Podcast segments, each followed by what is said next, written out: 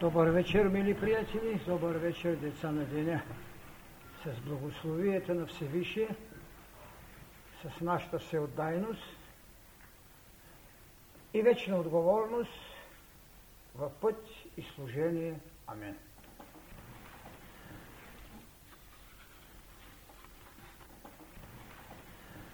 Аз е, не мога да бъда по-малко въздържан пожеланието, което форумът за духовна култура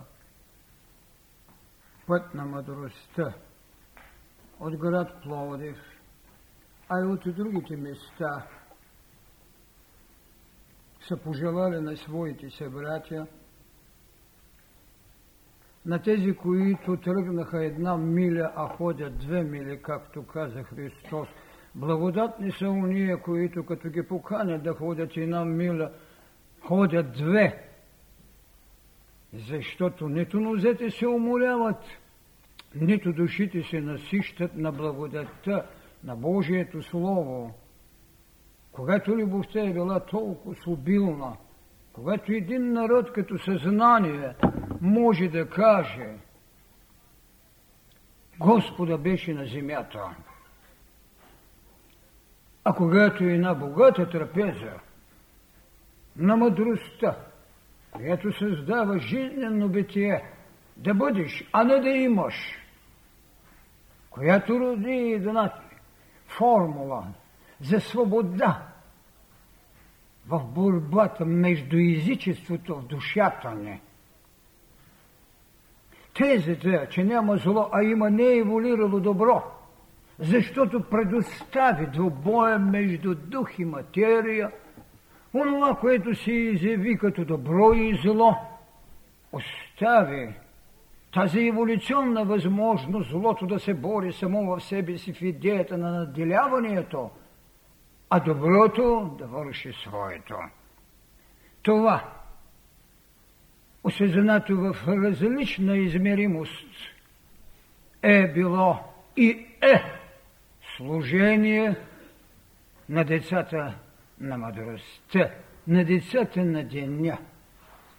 Тези, които толкова дързостно и смело можаха да направят не само от себе си, а и от това, което в свечерените дни можеха да дадат капка радост в едно зазоряване можеха да дадат път. В едно пладне можеха да дадат хляба на мъдростта. Разбира се, тези пет години нито са много, нито са малко. Не са толкова са много, за да може да се каже, че ето, ние направихме една неизмерима нива на плодоносието, на знание, на морал, на святост. Нито са малко, защото онова, което дава път и живот, това е динамиката на пътя на мъдростта. Тя е, която се буди в човека една борба да не търси спомен, да не се обвърза с веригата на миналото, да няма страх пред това, което един голям император рече Алия Екс. Един император рече пред Рубикон, жребият е хвърлен, имена този поток на човешкото битие, за да откърни една нова страница, както в историята на социалните тайни, така и в душевността на човечеството, така Христос надкрачи пътят между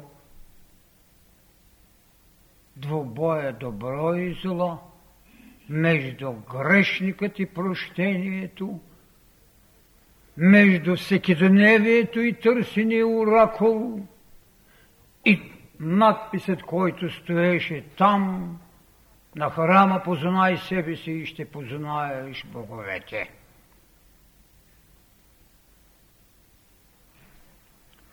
И аз съм очуден от дълнината на едно такова голямо виждане, в което можеше с такава теза на прозрението да се постави една лекция, която може би всичко това, което в продължение на пет години са правили служителите на това общество, съчертали образът на човека Бог в развитие, на човека Вселена Бог, изведено от цялата знайност, с която тяхната душевност е била хранена.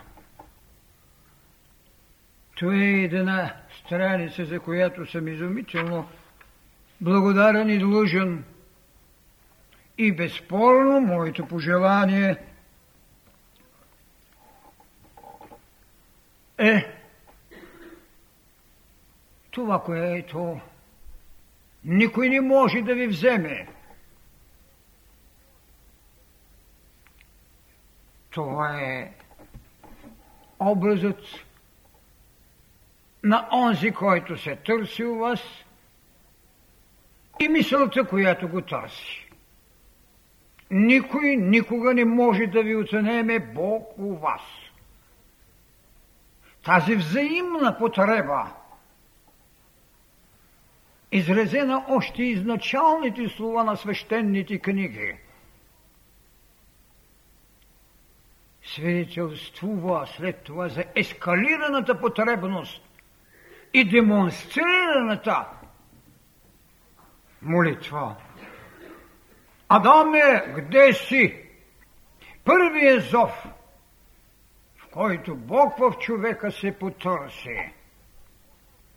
И Адам му даде знакът се. И тогава той бе пратен в своята плът, за да еволира в великото съвършенство на потребата, в безспорността на възкресението.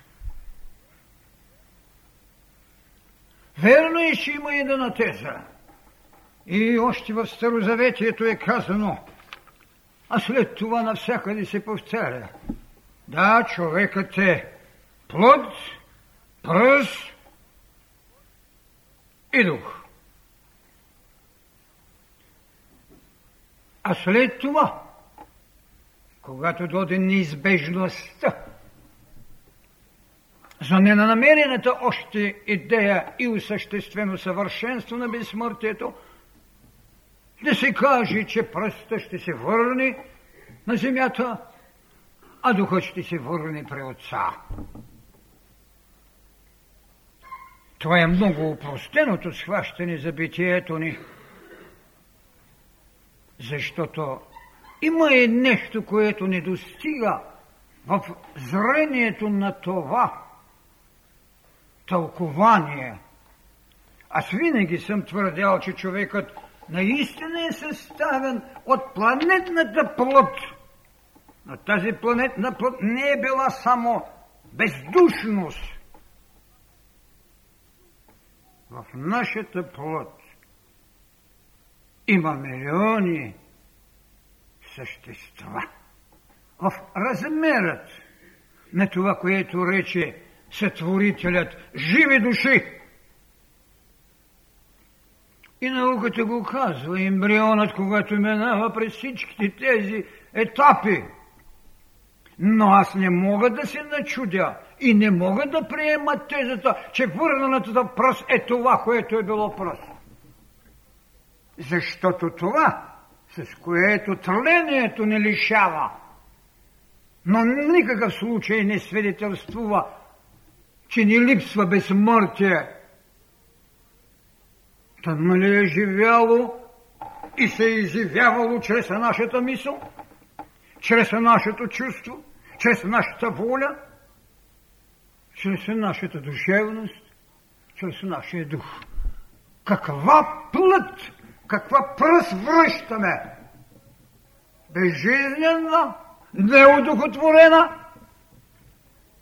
Това е, което не достига на много доктрини.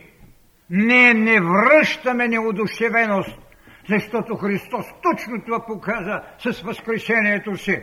От духотворената материя той може да възкреси.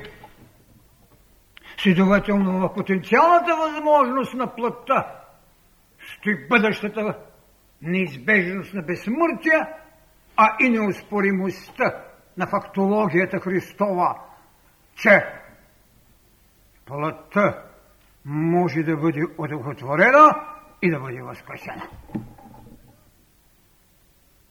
Тогава ние човека ще го намерим в една друга форма. Тогава ние наистина ще видим и бъдещия човек. Ние не можем и не би трябвало да го делим.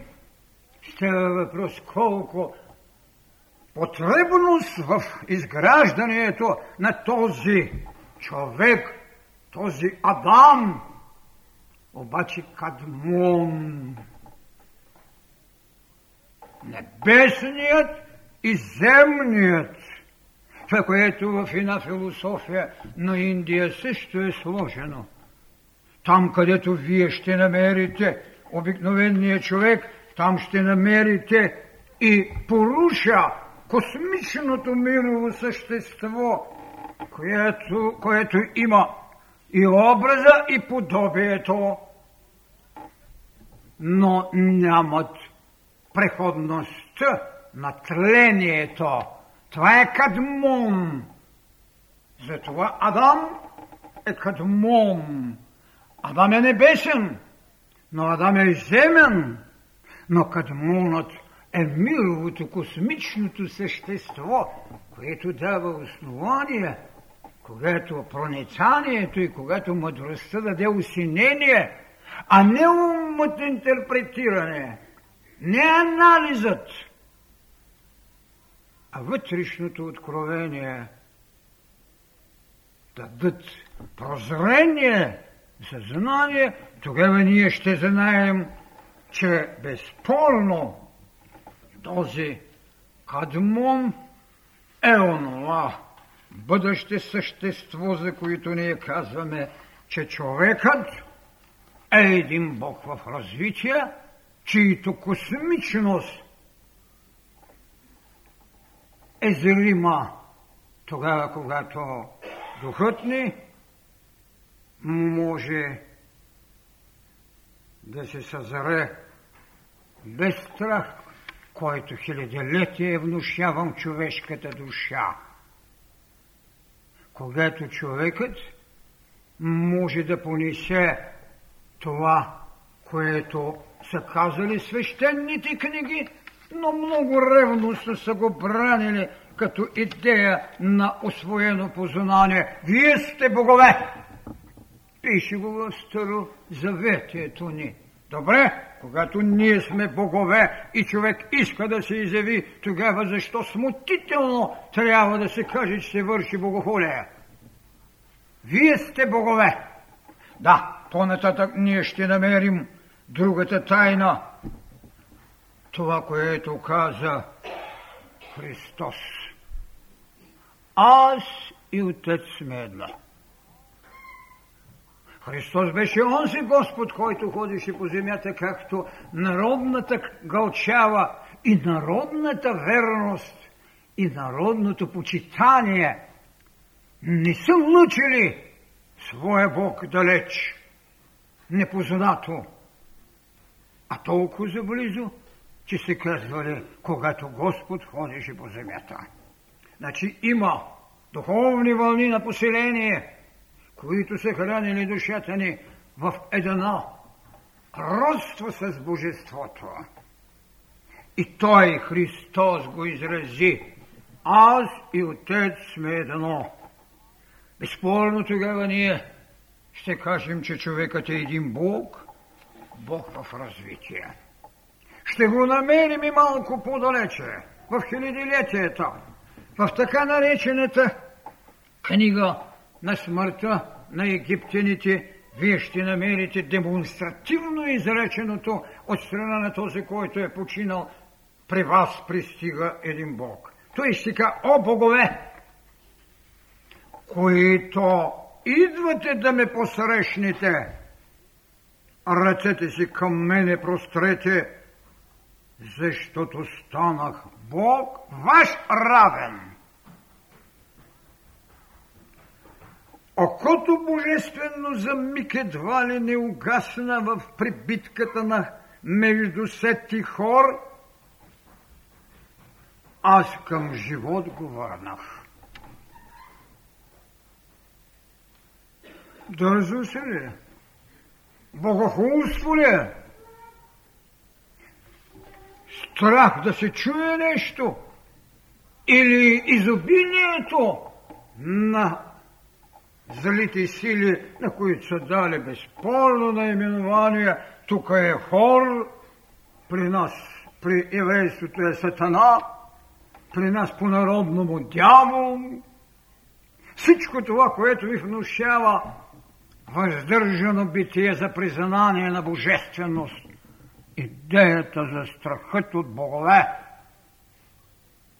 И точно този двубой между добро и зло – което е част от еволюцията на човешката душа в познанието и като Бог и в познанието и като Вселена Божествена, са извършили смелия акт да надкрачат страхът. Така е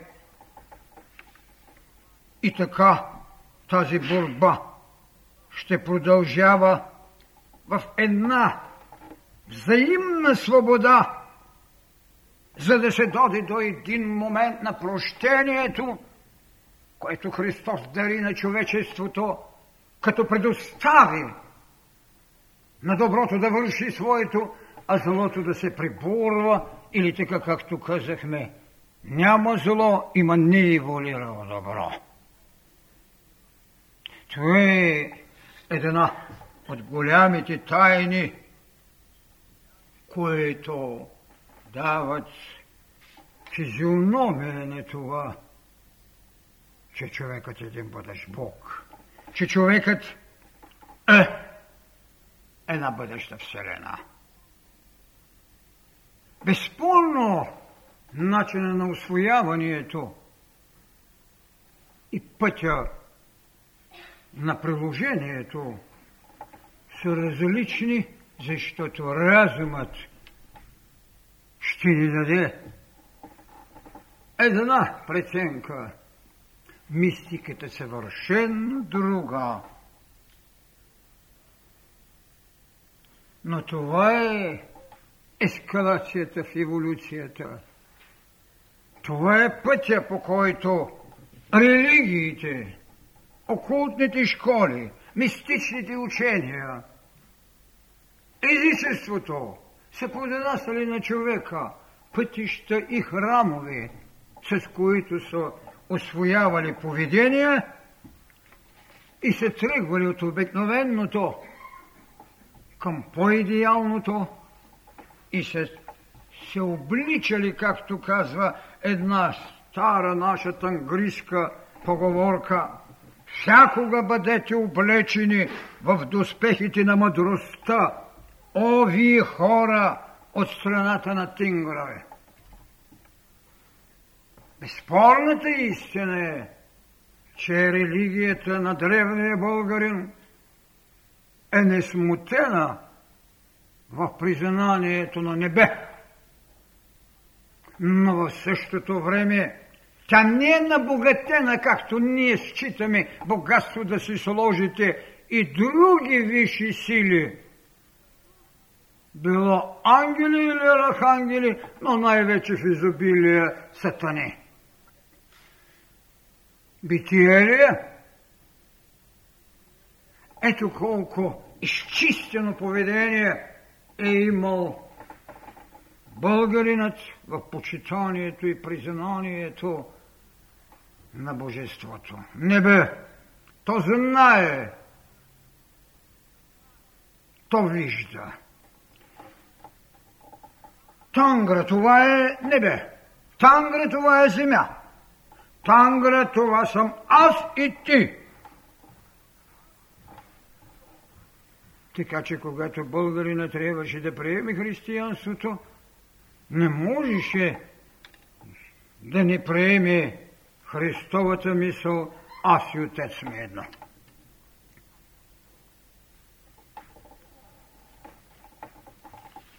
Онова, което другата, отвънната философия, подонасяше в идеята за човекът като божество и човекът като богоселена – Както ви казах, това бе доктрината на древна Индия, когато египтяните дават идеята, че човекът, който се преселва, се счита за едно божество и иска ръцете на боговете, индийската наука, философия и религия ставаше идеята за нетелесният поруша и за телесния изначален ману.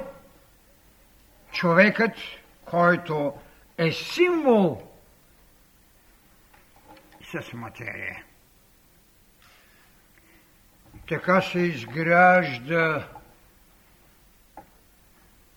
началото на познанието, на реалната присъственост на човека и ирационалната прележност на алтарно богослужение, което наричаме мировото същество, абсолютът, неповторимия, неизречения, безпричинния,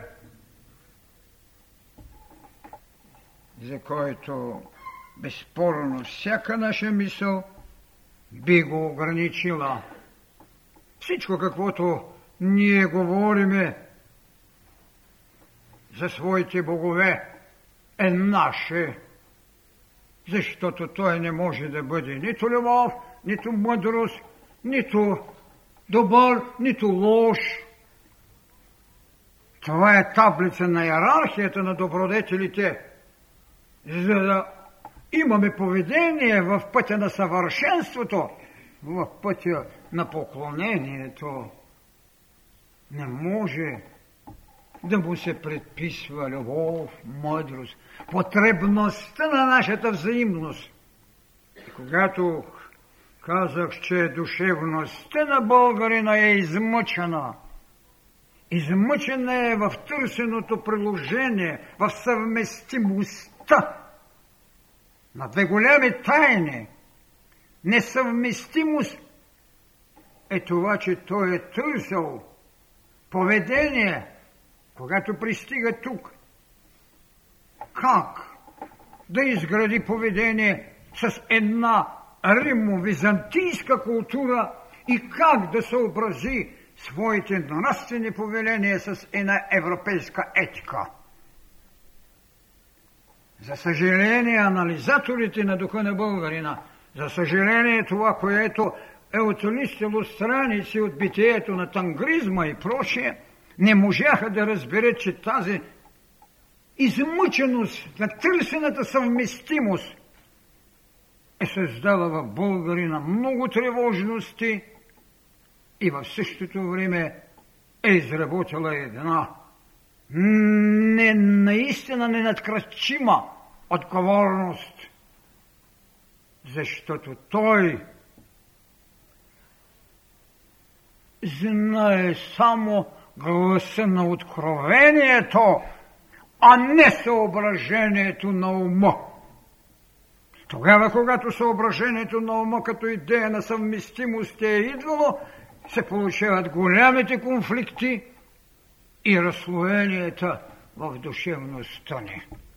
Тази тайна трябва да се открие и тя трябва да бъде съхранена, защото откровението е единственият извор, който ражда духовните вълни, който ражда мъдростта, който ражда неуморния път за съвършенство, а не съображението за чакана награда. Така изгражданият човек, така този кат Адам, който нашата иконография ни го постави в една изумителна истина. Пантократор. Адама, който побърза да се направи един земен алтар, който побърза срещу неговите синове да поднесе жертвоприношения. И кът Адам, който носеше цялата планета в собствената си ръка, дадено в лицето на пантократора Христос, властникът, съдържителят, битието. Така се е изграждала стъпка по стъпка нашата душевност в освояване и прилагане човекът Бог в развитие или човекът бъдещ Бог, бъдеща Вселена. Така отвъдността ни даваше поруша иману. И точно в тази голяма разлика, небе-земя, се намери една стълбица, намери се една духовна вълна на любовта, която изведе мъченичеството на човека от Адеса, от преизподнята, го изведе и му даде идея. Царство небесно. Можете ли да се представите каква свобода в цялата не само мистична, но реална тайна небе-земя е наблагодатена с изобилието на една топлота, на една вътрешна радост, на една идея за свобода. Това е голямата тайна. И виждате как се е работило с хилядолетия за това, което наричаме човекът бъдещ Бог, човекът бъдеща Вселена. Ей, тъй се изреждат доктрините от сътворението до идеята, когато свободата ще бъде живот в Бога, да се мини през тези духовни вълни. И тогава чак ще се разбере мистичната тайна, тайна на седемтя коренни раси, тайна на седемтя теля, тайната на чакрите, тайната на седемтя печата, които имаме в нашата книга на живота. Седем печата. И тук искам да отворя една скоба. От всички народи, независимо от това, доколко благодатно са хранени от своите богове, само българският има седем лъчна розетка. Имате шесто лъчна звезда.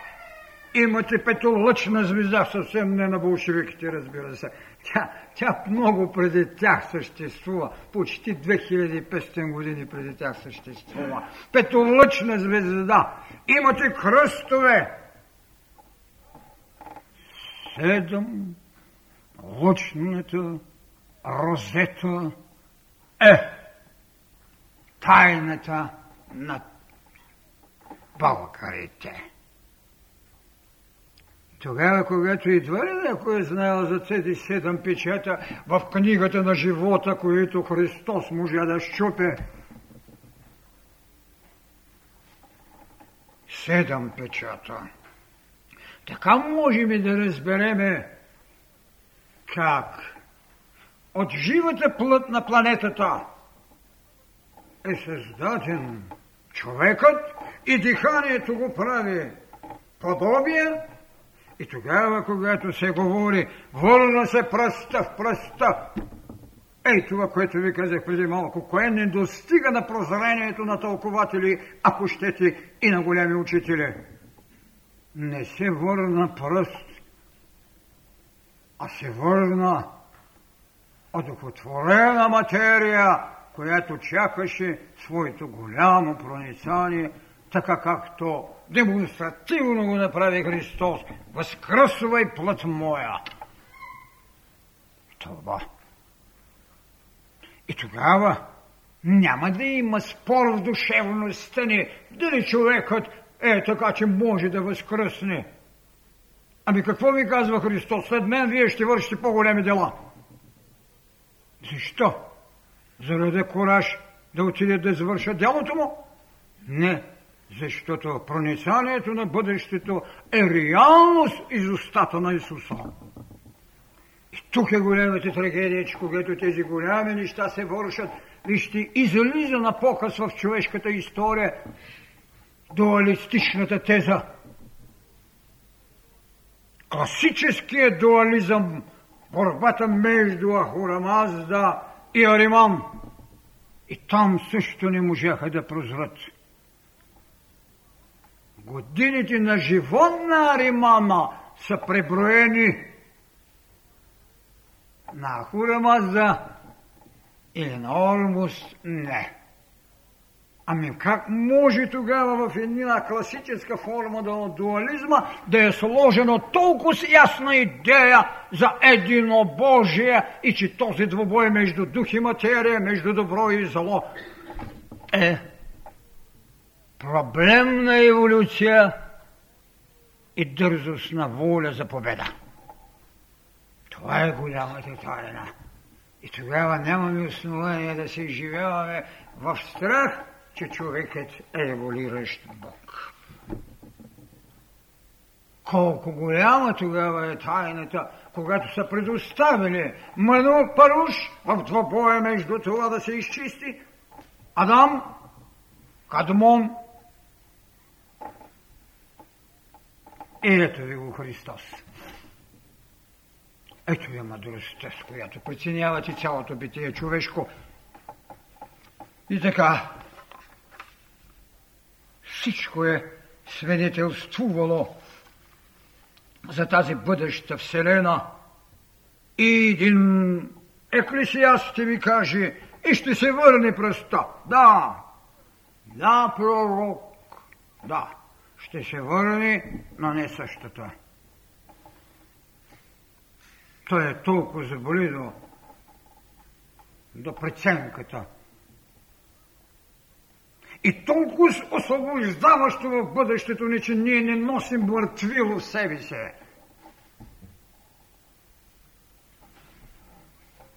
А нещо, което трябва да удохотворим. И тогава смелостта на мисълта ми не може да бъде отричана материята, трябва да бъде удохотворявана. Безспорно,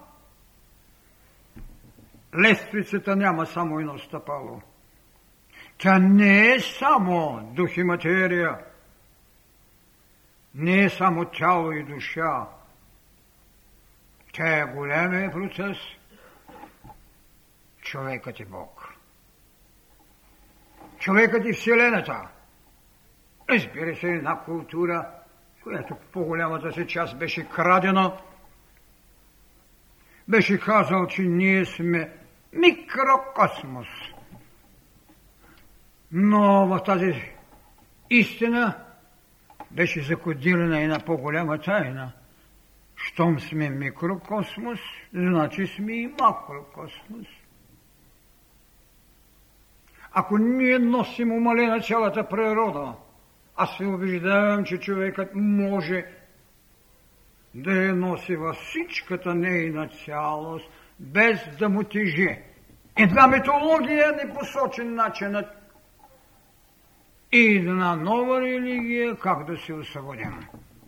Цялата планета беше на плещите на Атлас.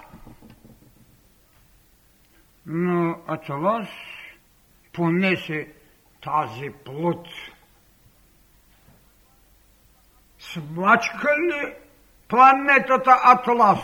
Не. Дойде една култура, която е свали от рамените на човека. Защо? защото духът може да обезтегли материята.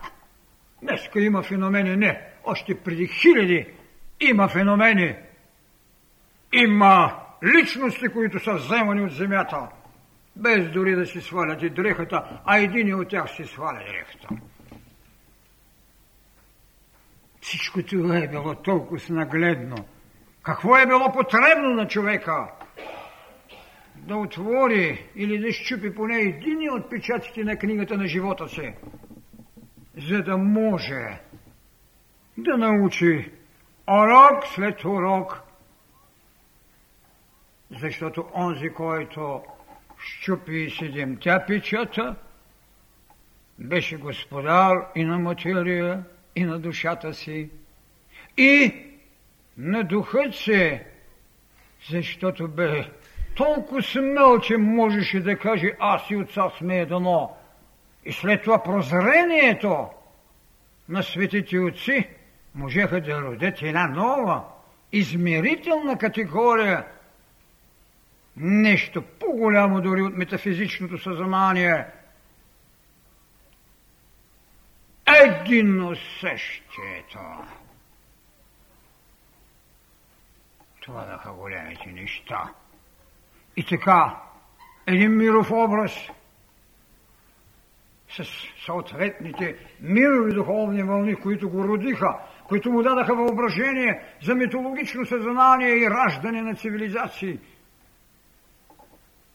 С една вълна на правдата, с една вълна на любовта, с една вълна на живот сега на мъдростта. Те създават деятелната и то би казал безсмъртност на човешкото търсене. Защото в митологията боговете бяха безсмъртни, а човеците смъртни. Обаче времето каза, че ако боговете бяха безсмъртни човеци, то човеците бяха смъртни богове. Това е голямата тайна.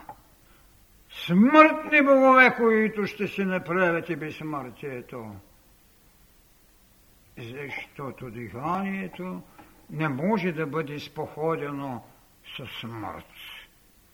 Тогава Дързостната ми мисъл, че само животът е непобедим,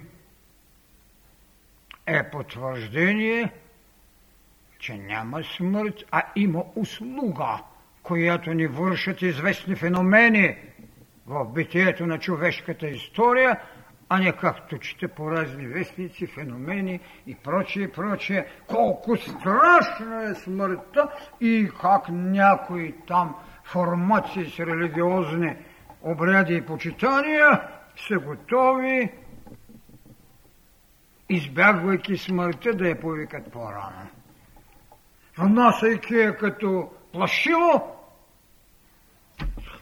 да се зададат в човека смут. Няма. Не победиме само живота.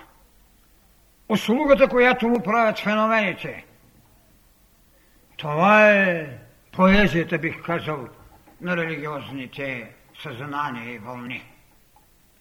А поезията не може без образи, тя не може без свои ритми, но тя е също тъй дял, но не и същност. Само божествеността и само Бог е същност.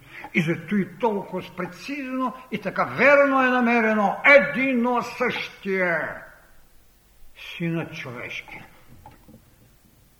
Човешкият син Исуса, Божественият Исус, син Христос, едино същ. Наистина си иска смелост. Наистина. За да се мини една история, за която винаги съм казвал. Единият ще рече тайна, която беше търсена в Древна Гърция. Човекът. Пила ще рече, екце хомо, ето човекът. А там някъде из висините Бог Отец ще рече, това е мой възлюблен син, над когото е моето благоволение, не го слушайте. Исус е стела Христос. Има ли по-безспорно усещане? Е, става въпрос за доказателство. За тази еволюция на човека бъдеш Бог. А той, той, синът човечески, имаше дързостта да даде нова врата и ново битие. Става син Божий, син Божий. И какво ви рече? Аз съм вратата, през която се минава за моя отец. Какво ви рече? Аз съм хляба на живота. Който ме еде, няма да умре. Какво рече на самаранката, която дори нямаше обикновено черпало за обикновената вода? Аз имам жива вода. Ето е голямата трапеза, която мъдростта в своето голямо търсене иска да даде на това, което следва пътя на еволюциите, пътя на духовните вълни, будността на търсещия се Бог. И за това в културата на метафизиката идва този посредствен човек, който като не наречим абсолютът, трябва да има един, който може да бъде наречен. И тогава голямата индийска философия ще го нарича Иштвара, господаря на Вселената. Ние ще наречем Кадмон, мировият космичният човек. Тогава, когато всичко това, цялото човечество е една божественост или един Бог, и цялата божественост е един сбор на човечности. Дързостна ли е тогава мисълта, че човекът е боговосезаема необходимост? Няма друг, който може да го разтълме в поведение и почитание – тогава защо да не бъде сътворен и защо да не бъде извикан на живот? Богоосезаема необходимост. И именно този Ищвара, този Адам Кадмон, който ни праща голямата си тайна. И така цялата природа това, което наричаме Вселена, се изживява в устите на Божествения човек, космичния човек и се събира в онова, което някой път с много лека ирония казвам. Как можете да се представите за едно човече там 1,50 или 1,70 да му издигнат една пирамида 147 метра за да го плетат. Това е човекът. Да, човекът е малък, а всъщност какво? Душата е голяма. И ето, че тези пирамиди си свършиха своето. Какво открива напоследък науката? Открива, че един момент на наш стрес – нашият мозък, нашата мисъл излъчва такива вълни с такава специфична сила, че могат да бъдат усетени и измерени от единия край на планетата ни до другия край. Това откритие е потвърждение на това, което преди месеци може би ви казах. Как се е работило за мозъка колко милиони години най-висшата енергия, която е имала за задача да изгражда мозъчното вещество. Тази висша енергия материализира в изфинна материя духът. Ето сега това потвърждение да излъчва. Мозъка не мисли. Нека си разправят каквото ще. Музикът е създаден за усетност и да излъчва тези вълни, да поема това, което наричаме ментално поле, ментално тяло и така. излъчва енергии при стрес или при някакви други ситуации, толкова ясно, че може в цялия планетен кръг да бъдат отбелязани. Намериха ли уред? Ще намерят и е намерено. На времето, когато екстрасенската вълна излезе на показ, първото нещо, което казах, идете да намерите, да намерите биологичен уред, който да измери както силата и разпространението, така и знака, плюс или минус е енергията, която се излъчва. А не тъй на слуке. Не може науката да не потвърди това, което са казвали боговете. Защото тя винаги ще бъде една от добрите бедни сестри на боговете. И за това съм говорил в тези седем лъча за нейното место. Но това, което сега се открива, е едно от голямите доказателства – както по безспорен начин казаха това, което преди пет години сънят е метод на работа. И сега Запада си ги прави вече. Не става въпрос за вношение, за други неща. Не, не, не, не, просто там, там. Ето защо не можем да откъсаме човека и да го имаме само като образ тук, който като тление го няма. Дори тогава, когато твърдим по безспорност, че душата продължава да съществува. Не е само това. Тя е повече от съществувание. Тя е битие на онази духовна сила, която дадена духовна вълна за известно изискване наша трапезата на обезсмъртяването и създаването на култури, цивилизации, които са потребни в улесняване схващането на необяснимите феномени. Няма чудеса. Има излияние на боговете пред очите на човека. Христос дори каза на своите по-голями чудеса ще вършите. Въпросът е чудото да не е начин на възпитание. А докато го имат само за чудо, хората не растат и тогава не упражняват воля да надмогнат необяснимото с ново знание, а в покорност да ходят при оракула, за който винаги ще говоря, че знаеш и наполовината неща но до него стоеше надписа. Познайте себе си, ще познаете боговете. Та има ли по-голяма тайна от това, че, че Бог е един бъдещ, че човекът е един бъдещ Бог? Никой не го е скривал. Някой е упражнявал волята си, за да не бъде смутен в своето господство. Това е което винаги е било така, ние ще приемем, че първоначалният човек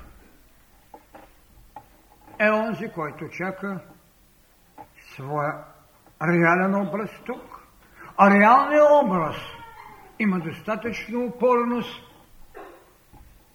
да нахрани битието на тези, които го следват човекът, който апостол Павел нарече така, че имаме не само тело небесно, тело земно и други тела. И всяко едно от тях се различава. Един е блясъка на небесното тело, друг е блясъка на земното тело. Ето ви апостол Павел в първо Коринтияни, глава 15, стих 40-45, дава тази тайна, която след това кабалистите, по-късните векове, разбира се, 5-6 век, кабалистите на юдейското учение, направиха великото откритие за този вечен Адам.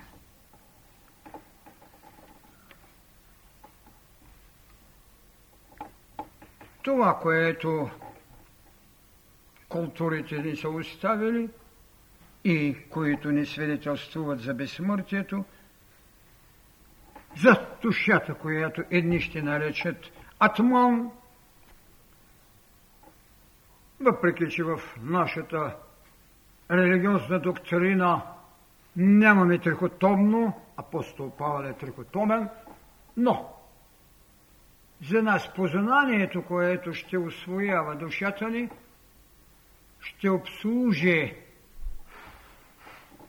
знанието ни за дух, който побеждава, защото в Тройца единосъщна, освен единосъщето между Отца и Синът, е сложен и Духът. Аз не мога да си представя защо трябва да решим човекът от това.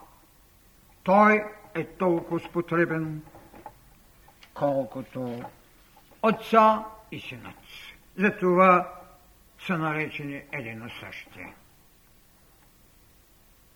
Така, човекът, бъдещ Бог и бъдеща Вселена, е не само една духовна реалност, но и демонстрирана историческа възможност. В този смисъл